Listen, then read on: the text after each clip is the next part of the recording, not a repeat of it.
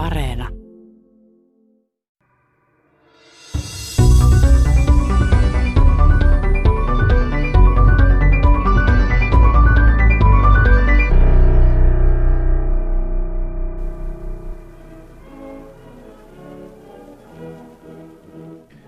Itsenäisyyspäivänä me suomalaiset juhlimme itsenäistä isänmaatamme.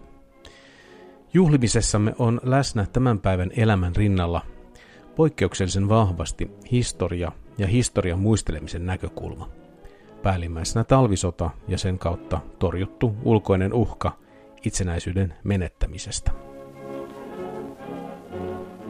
Talvisodan suuren kertomuksen tunnemme, mutta onko meillä yhteinen ymmärrys ja käsitys Suomen itsenäistymisestä, niistä aivan varhaisista vuosista. Muistammeko asioita oikein? Muistammeko oikeita asioita? Ja onko muisteleminen ollut kaikille sallittua? Näihin kysymyksiin on yllättäviäkin vastauksia, ja osittain jäämme vastausta vaille. Tähän aiheeseen pureutuu tänään Tiede Ykkönen. Matkaoppaanamme on poliittisen historian emeritusprofessori Seppo Hentilä. Minä olen Ville Talola. Tervetuloa seuraan. Kun muistelemista on tarkoitus harjoittaa, aloitetaan perusasiasta, itsenäisyyspäivästä. Sitä vietetään ja on kautta aikain vietetty 6. joulukuuta.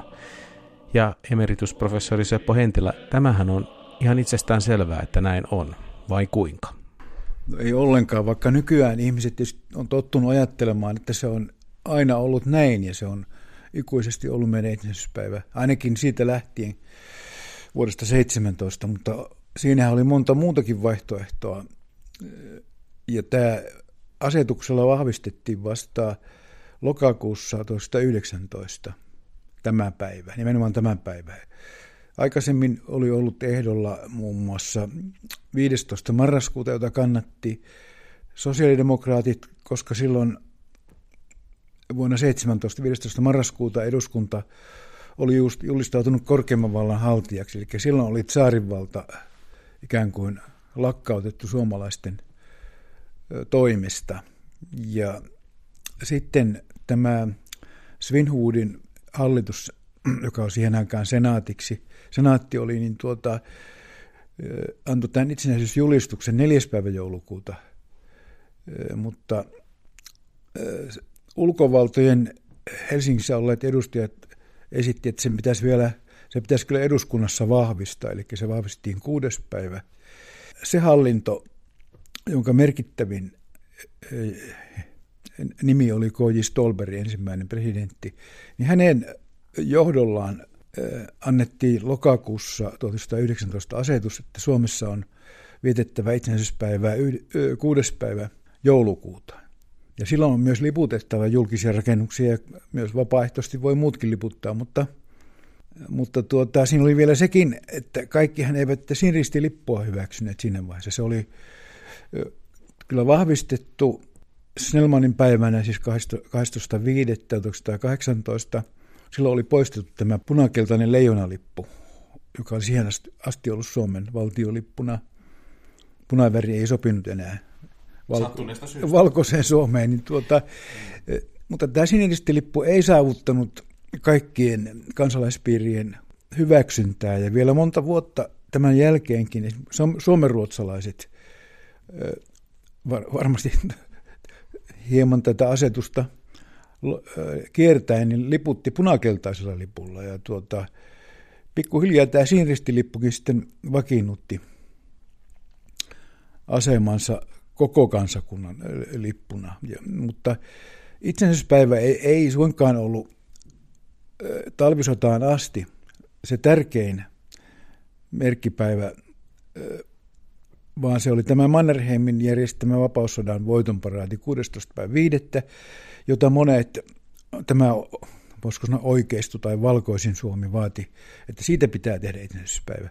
Ja tietenkin jos tuota Saksa olisi voittanut ja Suomesta olisi tullut monarkia, niin varmaan tämä 16.5. olisi silloin jäänyt itsenäisyyspäiväksi. Mutta ennen kuin menemme vuoden 1918 syksyyn, jolloin Suomelle valitaan kuningas, pysähdytään hetkeksi vuodenvaihteeseen 1917-18. Suomi pyysi itsenäisyydelleen tunnustusta aluksi lännestä, mutta sellaista ei herunut ennen kuin entinen emämaa olisi hankkeen hyväksynyt. Venäjän työläis-, sotilas- ja talonpoikaisedustajien neuvoston toimeenpanevassa keskuskomiteassa 4. tammikuuta 1918 Suomen itsenäistyminen saikin vihreää valoa. Siinä ilmeisessä ajatuksessa, että vihreä valo johtaisi Suomen punaisen lipun alle osaksi maailmanvallankumousta. Venäjän tunnustusta seurasi Ruotsin tunnustus ja tästä heti perässä Saksa.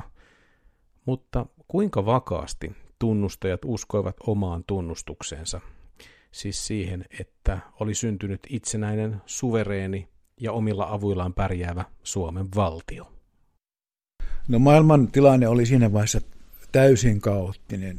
Ensimmäinen maailmansota oli niin kuin tavallaan päättymässä ja vallitsi täyssekaisuutta. Kaksi keisarikunta oli kaatunut oli oikeastaan kolmekin Saksan, Itävalta, Unkarin ja Venäjän keisarikunta olivat kaatuneet ja niiden raunioille oli syntynyt uusia pieniä, pienehköjä valtioita. Ja Suomi oli vain yksi näistä monista ja tuota, näin, koko tämän sekamelskan tulevaisuuteen, että mitä siitä kehkeytyy, niin usko oli aika hatara. Jos lukee vaikkapa Ruotsin lehtiä, jotka koski tätä Suomen asemaa, niin ei siellä kukaan uskonut siihen, että siitä, siitä tulee kalua tästä Suomi, Suomi-nimistä valtiosta. Toisaalta Ruotsin mielestä se oli hyvä asia, että siihen Venäjän heidän väliinsä muodostui tämmöinen alue, ne eivät ole enää välittömässä naapuruudessa. Mutta kyllä kesti kauan ennen kuin Suomen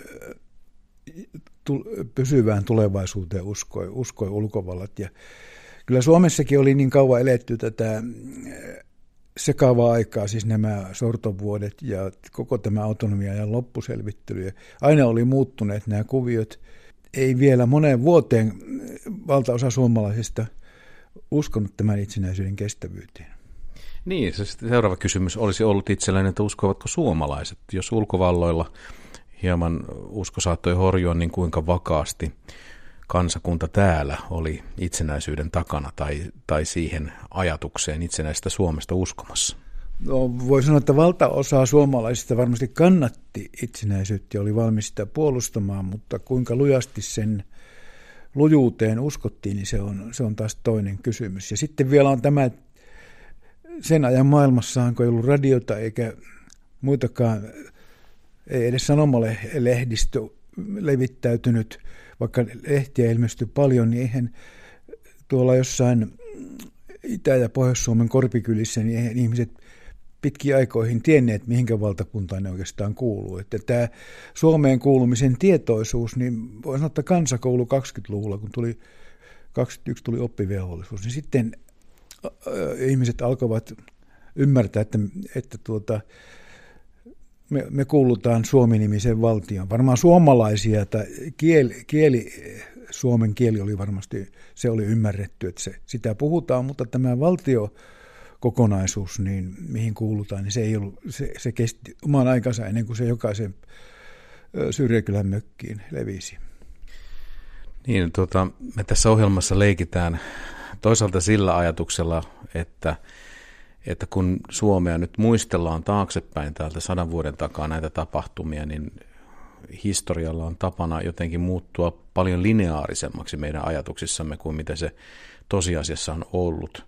Ja sitten toisekseen ää, ää, ensimmäiset tämän ää, itsenäistyneen Suomen valtion vuodet on olleet todella traagisia niin kuin moni, moninaisia käänteitä sisällä pitävät, että voidaanko pitää pienenä ihmeenä jopa sitä, että meillä nyt on täältä ajan päästä jotakin muisteltavaa noista vuosista, nimenomaan tämmöisiä jotakin itsenäisyysotsikoiden alla, Seppo Hentilä? No, kyllä se, että kaiken kaikkiaan melkoinen ihmettarina on, tai voisi sanoa semmoinen success story, tämä koko Suomen ensimmäiset puolivuosista, ja se, että vielä toista maailmansotakin selvittiin. Sen jälkeen tilanne on ollut jonkin verran auvoisempi, mutta, mutta tämä ajatus, että, että meillä olisi niin pysyvä tulevaisuus tämmöisenä valtiona, niin se, se, sen juurtuminen kesti, kesti jonkin aikaa. Mutta historialla on tosiaan niin kuin,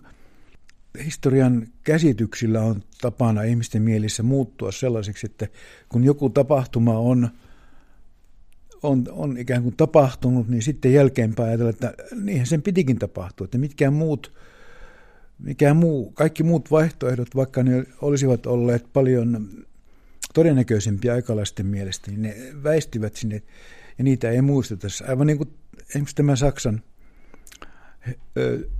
kylkeen hyppääminen ja tämä kuninkaan valinta, niin nehän on enemmän nyt tämmöisiä nykynäkökulmasta pidetään vähän semmoisena niin kuin viikkolehtien tarinoina ja otetaan esille kuningassovun jälkeläisiä, minkälaisia ne olisivat olleet ja olisipa meilläkin ollut prinsessahäitä, mutta ne on, ne on tämmöisiä niin hupitarinoita, vaikka ni, ni, ne olivat täyttä todellisuutta aina siihen syksyyn 18 saakka. Ja, ja huomattava osa suomalaisista myöskin kannatti sitä vaihtoehtoa, että Suomesta olisi tullut kuningaskunta.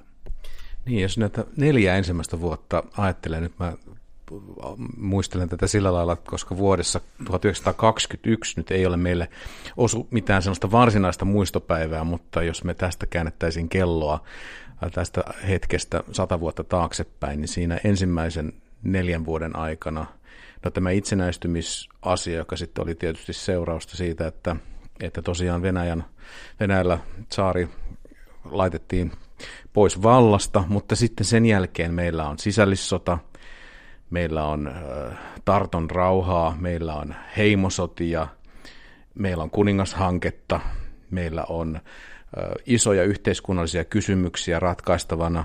Siinä ihan alkumetreillä, että ylipäätään tästä viidakosta kansakunta jollakin lailla selvittää joka ainoan sudenkuopan, mikä tähän prosessiin voisi liittyä, niin tämä tuntuu itsessään ihmeelliseltä. Se tuntuu ihmeelliseltä pelkästään se, että vuoden 18 aikana äh, Suomessa kuoli sisällissodassa äh, lähes 30 000 kansalaista.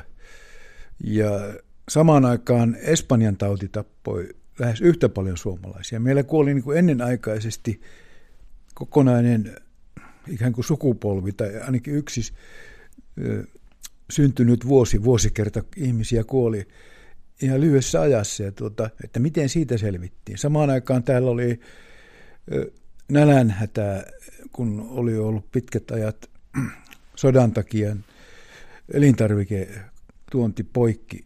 Viljalaivoja lännestä saatiin pikkuhiljaa Venäjältähän viljan tuonti loppu kuin seinään, kun bolsevikit nousi siellä valtaan. Ja tämmöiset vaikeudet on täysin käsittämättömiä nykyihmisen ajatella, että missä, missä oloissa elettiin ne vuodet. Tämä, varsinkin tämä pu, puute, joka hellitti vain vähitellen 20-luvun kuluessa, niin se, se tietysti varjosti ihmisten elämää syvästi. No vuosi 1918 tosiaan alkaa traagissa merkeissä. Suomalaiset ajautuvat sisällissotaan. Se on varmaan sellainen ajanjakso historiassa, jota on aika paljon tutkittu, mutta Seppo Hentilä, ymmärrämmekö me vieläkään kuitenkaan ihan täysin kaikkia niitä syitä, joita siihen, siihen surulliseen hetkeen ja ajanjaksoon Suomen historiassa liittyi?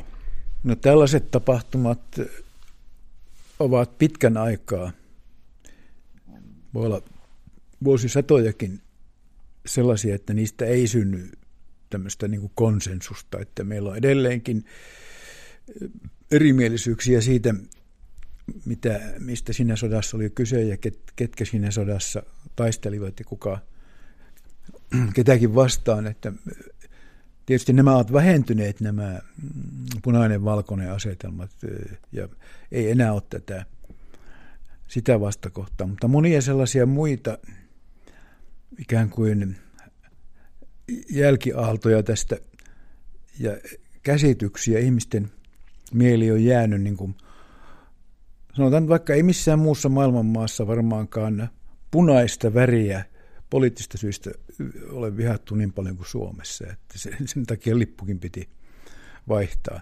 Ja edelleen punainen yhdistetään tietyllä tavalla tähän tähän vasemmistoon ja siihen, siellä takana hämöttää vuoden 18 kahtiajakoa ja kaikkea mahdollista voi et, tulla vastaan. Ihmiset ei, ei itse tietenkään edes nuoremmat sukupolvet eivät edes ymmärrä, että nämä voivat olla vuoden 18 perua.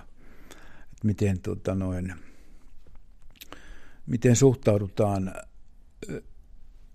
edelleen samoilla asetelmilla. Että mä muistan koulupaikana, kun Oulussa niin muutamat kaverit tuli liikuntatunnille, niin punaisissa Oulun Tarmon verkkareissa, niin sai heti turpaansa. Niillä, jotka löivät, niin oli puna- siniset verkkarit, niin oli Oulun pyrinnön poikia. Et, mutta siitä on jo aikaa, että ehkä tätä ei enää. Mutta hyvin pitkään sekin, silläkin tasolla oli tämä vastakohtaisuus mielissä. Ei nämä, ei nämä tietenkään silloin nämä, nämä pojat ymmärtäneet, että tämä heidän riitansa johtuu vuodesta 18, vaan siitä, että tuota, tämmöinen kaiku siitä, että, että punainen on jotakin vastenmielistä ja väärää, se, se siinä oli niin kuin syynä.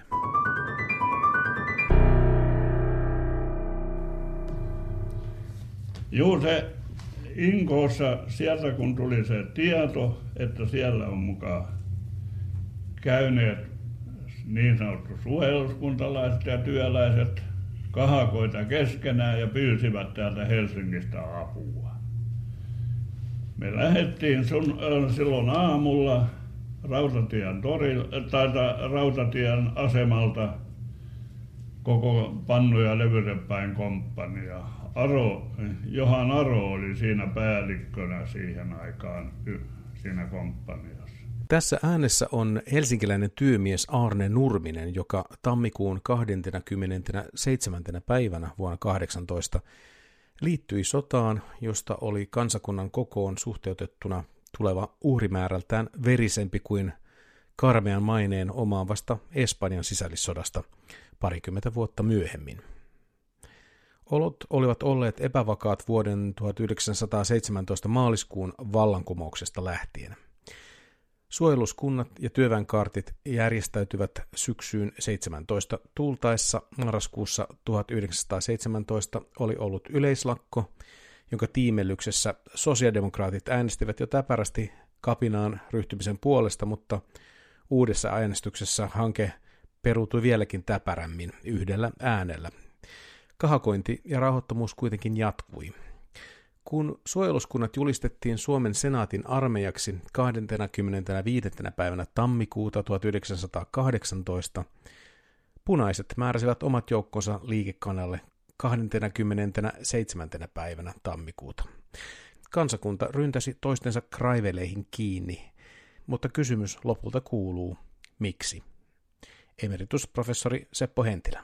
Voi sanoa, että kaikki ne vaatimukset, mitä punaisilla oli silloin kapinaan ryhtyivät, niin noin kahden, kolmen vuoden sisällä kaikki olivat toteutuneet ja siinä mielessä sota oli, oli tavallaan turha, koska ne, sehän, tämä johtui siitä, että tota, autonomian ajan aikana, kun meillä oli, oli jo tämä e, yksikammarin eduskunta, niin siellähän oli se valmisteltu suuri määrä lakeja, jotka, joita myös työväestö vaati, mukaan lukien tämä torpparivapautus ja oppivelvollisuus ja, ja kieltolakikin. Kaikki nämä isot sosiaaliset uudistukset, ne olivat ole, niistä oli lait olemassa siellä, ikään kuin vaikka silloin ei ollut vielä pakastiminen, ne oli kuitenkin laki pakastimessa kuvaannollisesti. Ja sitten kun vuoden 18 sota oli ohi, niin sitten silloin tuli valtaan tämä keskusta porvarillinen suuntaus. Siinähän Saksan kelkkaa hypännyt oikeisto, Paasikivet ja Svinhuudet, nehän joutuisi vähäksi aikaa sivuun ja, ja tuota, valtaan nousi, nousi edistyspuolue ja maalaisliitto ja RKPn vasemmiston koalitio. Ne halusivat mahdollisimman nopeasti uudistaa maata niin, että se eheytyminen olisi mahdollista. Ja silloin säädettiin No muun muassa oppivelvollisuuslaki tuli tasan sata vuotta sitten. Se, niin, että kansakoulu tuli, tuli kaikille pakolliseksi. Ja, tota, ja ei oikeastaan semmoisia sosiaalisia uudistuksia voi edes mainita, jotka, joita ei silloin olisi pantu jo tietyllä tavalla vireille. Että, että kyllä tämä, niin kuin, tämä punakapina oli siinä mielessä täysin turha ja vaati, vaati aivan turhaa ihmishenkiä. Yksi, mitä kun, kun sisällissodan ikään kuin historiaa perataan, niin semmoinen hätkähdyttävä asia on, on, on se väkivalta. Siis ihmisiä ei kuollut taisteluissa, vaan oikeastaan, tai kuoli toki sielläkin, mutta siis suurimmat uhrimäärät ovat muualta kuin taisteluista. Tämä terrori on siinä sitten tietysti nämä vankileirit, ja, ja jotenkin niistä piirtyy kuva aika silmittömästä ihan julmuudesta ja semmoisesta väkivaltaisuudesta, joka on tietysti jotakin sellaista, mitä ei mielellään haluaisi historian kuvastosta löytää, kun oman kansakunnan historiaa pengotaan, mutta, mutta ei sitä oikein voi kiertääkään, vai kuinka se Heittilä? Ei voi kiertää, vaikka tietysti siinä omitusta on se, että suomalainen yhteiskuntahan oli ollut pitkään, siis 1800-luvun aikana ja 1900-luvun alkupuolella melko, melko tavalla väkivallaton. Ei ollut poliittistakaan väkivaltaa muuta kuin sortovuosina oli vähän, oli tietysti näitä, oli Bobrikovin murha ja tällaista, mutta sen vuoden 18 väkivalta, se oli, niin, se oli aivan valtava purskahdus ja silmi, silmitön tilanne syntyi siitä se varmaan, ei sitä voi millään mulla selittää kuin sille, että kun se tilanne riistäytyy käsistä, niin silloin kaikki kaunat patoutuu, että jos isäntä oli kohdellut renkiä huonosti, niin renki saattoi semmoisia tapauksia vaikka kuinka paljon.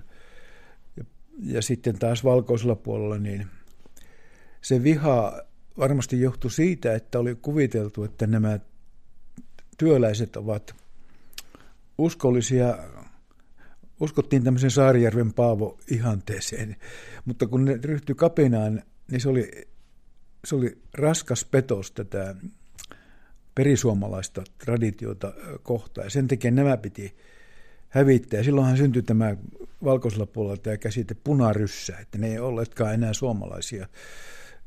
Ne eivät kuuluneet Su- Suomen kansaan, vaan ne oli ulostettu siitä kutsumalla heitä punaryssiksi, ja niitä, niitä sai tappaa silminmäärin. Valta, muuten valtaosa näistä uhreista tosiaan kuoli muualla kuin taistelussa. Se on karkeasti näin, että noin vi, kolmesta, vajasta 30 000 uhrista noin 5 000 kuoli taisteluissa, punaisella puolella hieman enemmän kuin valkoisella. Ja sitten kolman, yli kolmasosa kuoli vankileirillä, 12 000. Ja sitten, sitten tämä, siitähän tulee jää melkein puolet kuoli näissä telotuksissa, jossa, josta valtaosa uhreista oli tietysti punaisia, koska hävinneitä sitten ammuttiin urakalla. Val, enemmistö kaikista uhreista kuoli sen jälkeen, kun sota oli loppunut, eli näissä laittomissa teloituksissa.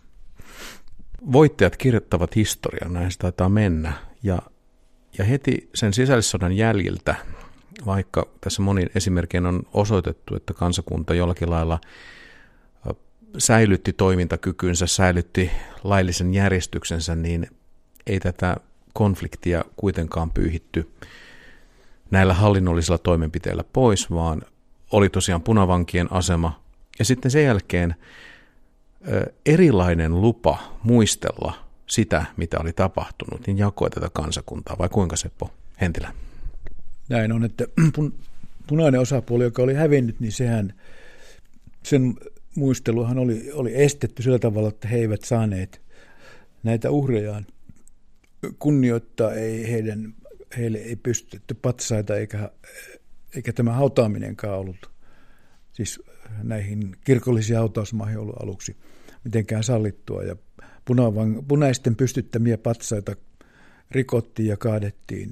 Ja siinä suhteessa sitten kyllä vuoden talvisota tuota, niin, sen tilanteen kohen, kohensi, että meillähän on tästä tämmöinen fiktiivinen kuvaus tuossa Väinölinnan täällä Pohjantähden alla, kun tuota ne Koskelan kaksi poikaa, jotka ammuttiin 18, niin saatiin sitten haudattua kirkkomaahan välirauhan aikana tavallaan osoituksena siitä, että punainenkin osapuoli oli sitten tarttu, tarttunut puolustamaan isänmaata talvisodassa. Kun sitten ihan ne ensimmäiset vuodet sisällissodan jälkeen, niin valkoiset kirjoittivat sisällissodan historian, kirjoittivat teoksia siitä, kuinka, kuinka tämä oli vapaussota, joka oli jatkumoa pitkältä kansakunnan historian looginen jatkumo ja näin, niin se toinen puoli tarinastahan vaiennettiin myös siten, että siinä missä punaisen terrorin tekijät otettiin kiinni ja heitä rangaistiin, niin tämä ei ollut ihan symmetristä sitten kuitenkaan valkoisen terrorin tekijöiden ja heidän uhriensa kohdalla. Niin kaikkein katkerin äh, muisto, mikä jäi punaisille, varmasti oli tämä, että valkoiset murhamiehet, vaikka he olisivat olleet tiedossa, ketä he ovat ihan, ihan niminä, niin Svinhuvud, joka oli valtionhoitajana silloin joulukuussa 18, niin 7. päivä joulukuuta muistaakseni hän antoi syytesuojan kaikille näille, niille, jotka olivat, olivat ehkä liian pitkälle meneviin toimiin ryhtyneet isänmaan puolustamiseksi, niin ne, yhtä ainoa valkoista murhamiestä ei saatettu tuomiolle. Nämä omaiset yritti, monet yritti näitä, ja vaikka oli todistajia, niin joka kerta oikeus päätyi siihen, että, että heitä ei voitu syyttää tämän aikana annetun armahduksen perusteella. Että tämä katkeroitti kyllä ainakin niitä, jotka olivat, olivat menettäneet miehensä, isänsä tai jonkun sukulaisensa, että näitä murhamiehiä ei, ei saatettu vastuuseen. Eikö tätä ymmärretty sitten valkoisten puolella, että, että tämmöinen ei ole omiaan semmoisen sovun ja eheyden rakentamisessa, että, että rikollisia ei tuomita?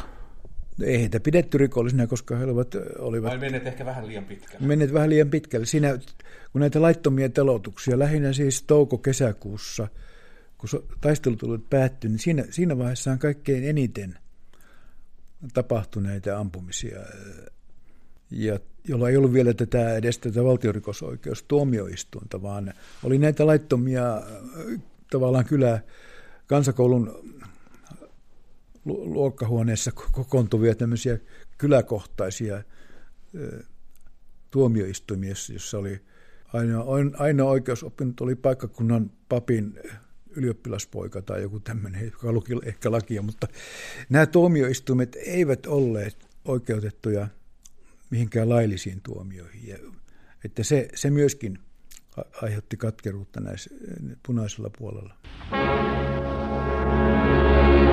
Sisällissota päättyi toukokuun 15. päivänä vuonna 1918, kun Viimeisenä sotatoimena valkoiset joukot ottivat haltuunsa venäläisten sotilaiden kannaksella hylkäämän Inon linnakkeen. Kansakunta seisoi niin voittajien kuin hävinneidenkin osalta tilanteessa, jossa oli löydettävä keinot ja toki niiden takaa tahto järjestää maan asiat siten, että rauhan olot voisivat palata ja arki tavalla tai toisella soahtaa takaisin raiteillensa.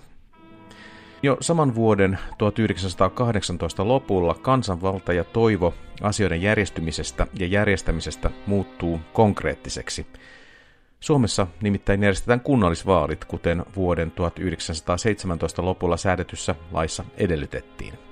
Tätä asetelmaa pohdimme kohta poliittisen historian professori Seppo Hentilän kanssa lisää. Mutta ennen sitä – jos tässä ei olisikaan vasta itsenäistyneelle Suomelle tarpeeksi haasteita vuodelle 1918, niin yksi suuremman puoleinen, jopa kohtalon kysymys oli edelleen ratkaistavana. Älkäämme nimittäin unohtako jo aiemmin mainittua kuningashanketta. Tilanne Suomessa sisällissodan jälkeen oli se, että Suomelta puuttui valtiomuoto. Ei siis aivan pieni asia maalle, joka haluaa olla itsenäinen.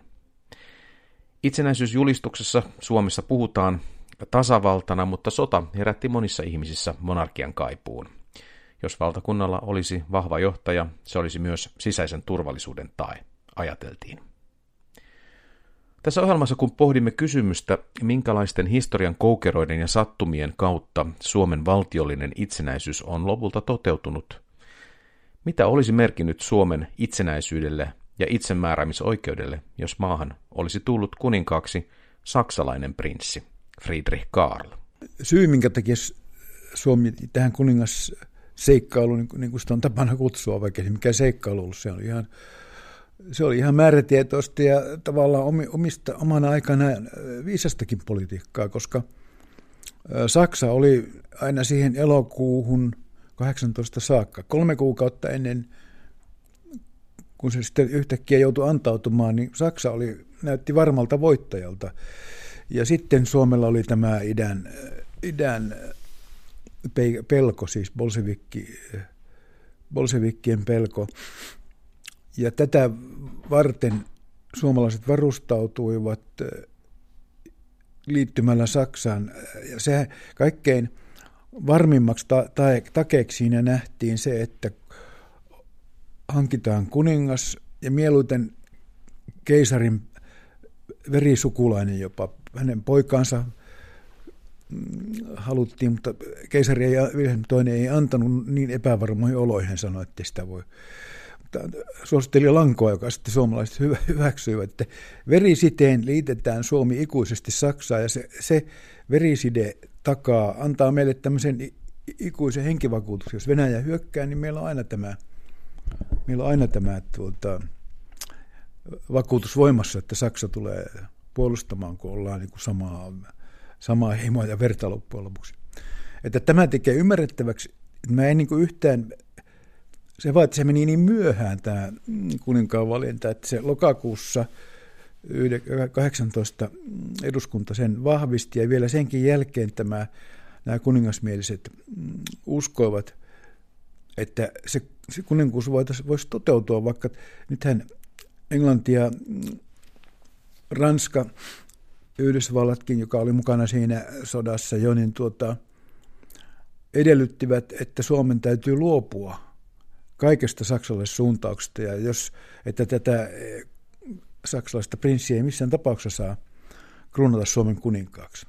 Tietysti voidaan ihmetellä sitä, että jos hänet olisi ehditty kruunata, niin miten hänestä olisi sitten päästy eroon siinä tapauksessa, kun hänestä olisi tullut paha ulkopoliittinen rasite. No hän, hänhän oli viisas mies ja tämmöinen maltillinen ja ymmärsi tämä Friedrich Karl. Hän siis ilmoitti, että hän ei halua sitoa Suomen ulkopolitiikkaa oman henkilönsä kautta vaikeuksiin. Ja hän tuota luopui tästä tarjotusta kruunusta jo hyvissä ajoin joulukuun puolivälissä. Olisiko tässä ollut riski, että Suomi olisi ollut sitten jonkunlainen vasallivaltio Saksalle? Jos, jos tämä suunnitelma olisi toteutunut, tietenkin se on jo isomman mittakaavan jossittelu, jos ensimmäinen maailmansota olisi päättynyt toisella tavalla tai toiseen lopputulokseen. Silloin varmasti monia historiankirjoja jouduttaisiin kirjoittamaan uusiksi nyt tästä perspektiivistä katsoa, mutta tiedostettiinko tämmöinen vasalliasema tai sen uhka, tai oliko se edes uhka, jos sitä tiedostettiin? No kyllä mä luulen, että, että aika monet senkin tiedostivat, mutta sehän oli tavallaan se hinta, niin kuin Paasikivi, joka oli tunnetusti reaalipolitiikko ja ankara monarkisti. Hän oli siinä vaiheessa siis Suomen pääministeri, pääministeriä vastaavassa asemassa, niin tuota, hänen kantansa oli se, että se, se hinta, Saksan sito, Saksaan sitoutumisesta on maksettava se tietty hinta, ettei se sitä ilmaiseksi välttämättä saada. Mutta on täysin mahdotonta sanoa, että olisiko Suomen itsenäisyys säilynyt vai ei, jos tuota Saksa olisi voittanut. Siis valtiollinen itsenäisyys varmaan jonkinlaisena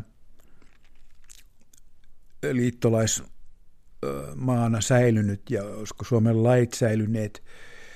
Ehkä niitäkin olisi ne, nekin olisi voineet, mutta se on aivan varma, että kun meillä oli sopimuksia tehty Saksan kanssa keväällä 18, tämän äh, apuretkikunnan hintana, siis Suomehan tuli tämä Itämeren divisioona 12 000 sotilasta ja aika merkittävästi auttoi valkoisia tässä äh, lyömään puna, punakapinalliset. Helsinki, Helsinki vallotettiin ja Lahti, Lahtia myöten koko eteläinen Suomi. Niin tota, tämä hinta taloudellinen hinta, riippuvuus, siinä mielessä Suomessa, Suomesta olisi tullut, se olisi joutunut eräänlaisen siirtomaa-asemaan. Myöskin Suomen armeija rakennettiin täysin silloin oli sellainen työnimi kuin tuota Pohjolan teräsnyrkki, joka olisi ollut siis Saksan käytettävissä operaatioissa täällä, täällä Pohjois-Euroopassa. Se olisi ollut täysin Saksan komennettavissa. Tännehän tuli saksalainen eversti Suomen pääesikunnan päälliköksi muun muassa, ja jonka komentoon kuului siis Suomen armeija. Että nämä oli hyvin pitkällä nämä. Tällä tavalla Suomesta olisi tullut todella kovasti Saksasta riippuvainen, riippuvainen valtio. Toukokuussa, kun Mannerheim piti tämän voitonparaatin ja sota oli ohi, niin siinä vaiheessa Mannerheim joutui, joutui saksalaisten kanssa niin pahaan ristiriitaan, että, että Svinhuvudin, siis silloisen pääministerin – oli käytännössä annettava potkut Mannerheimille. Ja Mannerheim lähti Suomesta. Hän, ei, hän oli siis paha rasite Suomen ja Saksan yhteistyölle. Mannerheim oli tietysti monarkisti, mutta ei missään mielessä halunnut saksalaista monarkiaa tänne.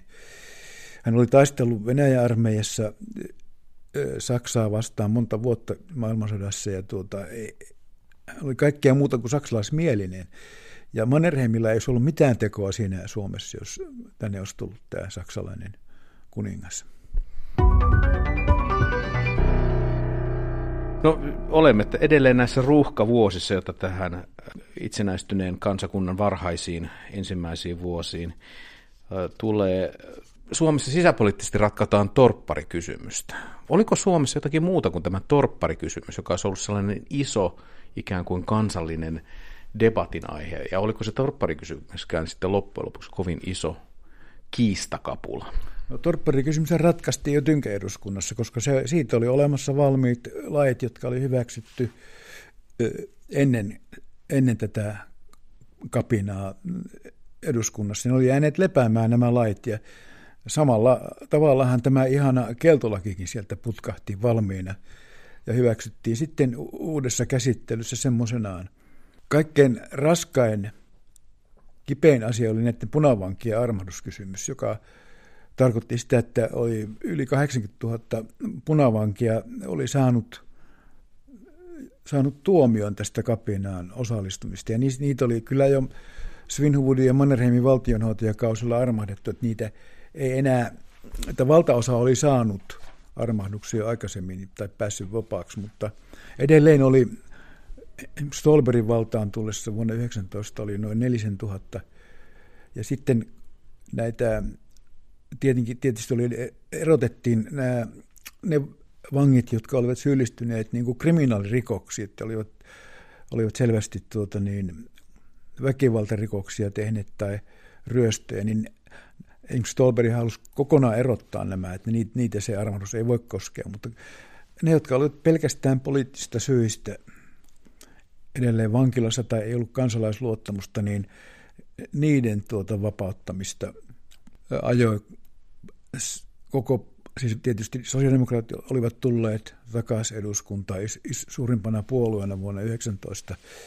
Silloinhan tämä Tannerin, Väinö Tannerin nousu tapahtui. Äh, sitten edistyspuolue ja maalaisliitossakin aika iso osa siitä puolueesta niin oli valmis armahtamaan nämä loputkin.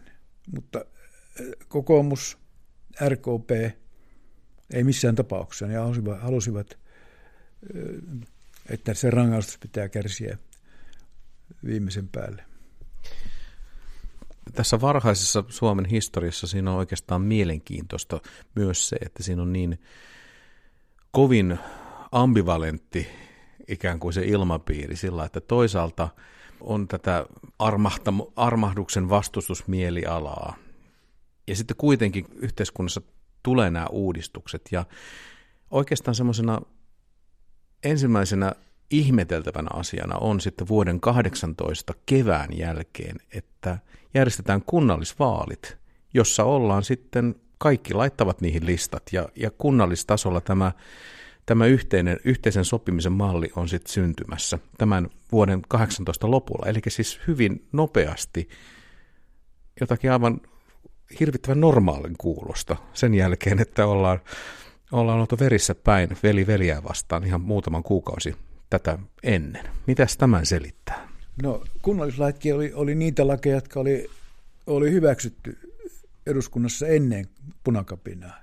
Ja ne vahvistettiin sitten tynkäeduskunnassa, niin kuin aina valtiopäiväjärjestyksen mukaan aina lepäämään jätetty laki otetaan seuraavissa vaalien jälkeissä esille ja tuota, voidaan vahvistaa semmoisena tai hylätä kokonaan. Nyt kunnallislaitkin kuuluu tähän ryppääseen ja sehän tarkoitti sitä, että kunnallisvaaleihinkin tuli yleinen ja yhtäläinen äänioikeus, mikä oli ollut vuodesta 1906 lähtien eduskuntavaaleissa. Ja, ja tuota, tätä kunnallisvaalioikeutta ja tätä kunnallista itsehallintoa voi pitää kyllä, jos ajatellaan tätä sovinnon mahdollisuutta ja rakentamista, niin yhtenä tärkeimpänä, tärkeimmistä foorumeista – vuoden 18 jälkeen, koska näihin kunnallisvaltuustoihin, niissähän oli kysymys siitä, että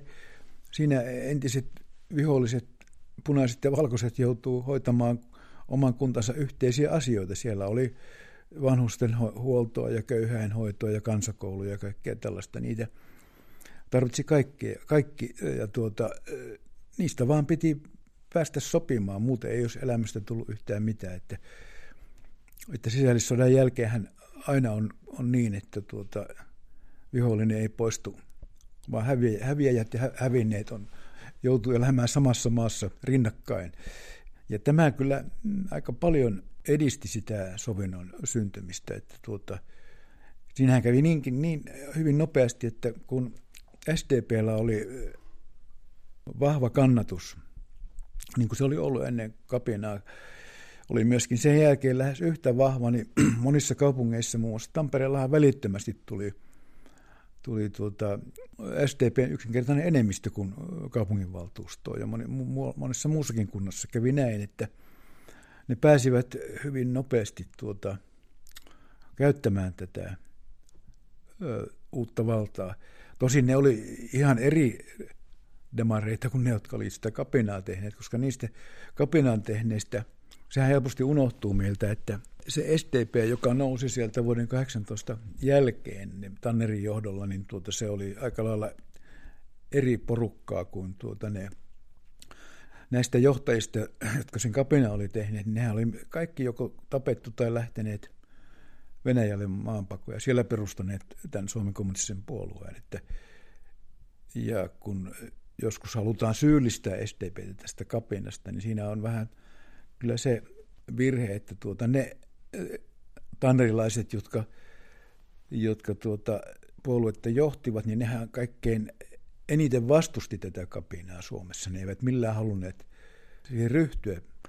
Ja, ja tuota, sen takia on, olisi ehkä kohtuunta syyllistää sitä osaa työväenliikkeestä, joka nimenomaan oli vastustanut kapinaa jonkinlainen laillisuusperiaate oli suomalaisille ja suomalaiselle poliittiselle järjestelmälle taottu takaraivoon, että tynkäeduskunta, josta siis puuttui kokonaan yhtä lukuun ottamatta SDPn edustus, niin kuitenkin ei ajatellut siten, että nämä vanhat lepäämään jätetyt asiat, voidaan, niillä voidaan paperoida puuseen mökille. Ja nyt laitetaan tässä uusiksi asia, kun tilanne on uusi, vaan se tarttui sillä lailla toimeen, että se mikä oli laillisessa järjestyksessä säädetty ennen tätä konfliktia, niin kuitenkin päti ja siitä pidettiin kiinni. Tässä on, voisi kuvitella, että jossakin toisessa historiallisessa kontekstissa oltaisiin tyhjennetty kyllä eduskunnan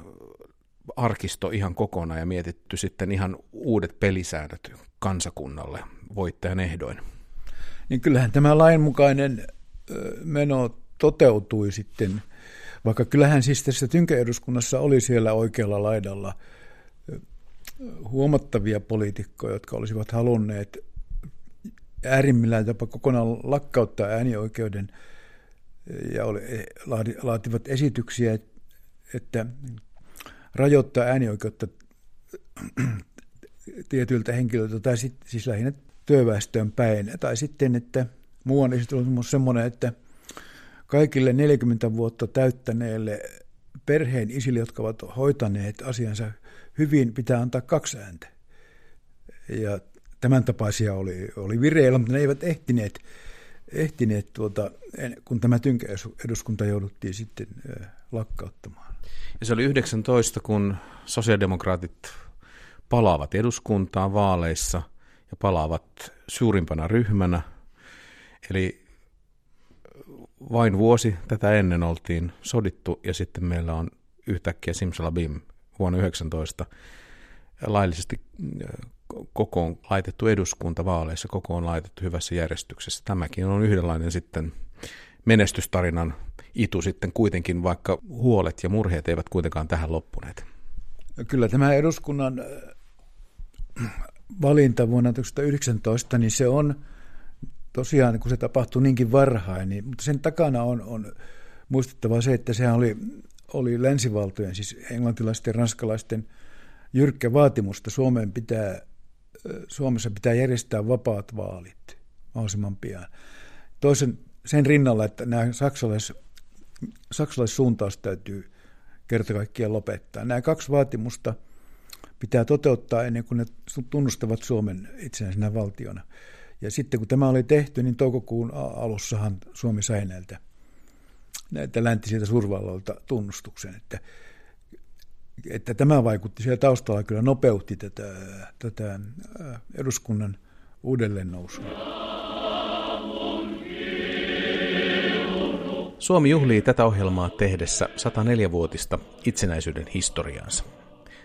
Kuten kuluneen 45 minuutin aikana on käynyt ilmi, itsenäisyyden ajan ensimmäisten hatarien askelmerkkien ei olisi tarvinnut olla kovinkaan eri asennossa, että nämäkin juhlat olisivat jääneet pitämättä.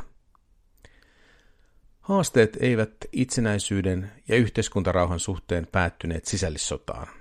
Ne eivät päättyneet lopulta tasavaltalaiseen valtiomuotoon, itsenäisyyden ulkoiseen tunnustamiseen, torpparien aseman ratkaisemiseen, punavankien armahdukseen tai järjestäytyneeseen hallintoon niin kunta- kuin eduskuntatasollakin. Kansakunnan kaksi ensimmäistä itsenäisyyden vuosikymmentä olivat jatkuvaa laillisuuden ja laittomuuden kamppailua, kun äärioikeistolaiset voimat nousevat ja valkoisen kapinan uhka leijuu kansakunnan yllä.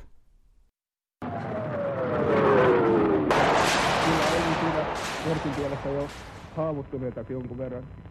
Keltä käsi sirpautunut ja niin, tämä oli joka tapauksessa hirveätä tuhoa. Koko tämä Sisällissota päättyy kuitenkin tavallaan sotaan.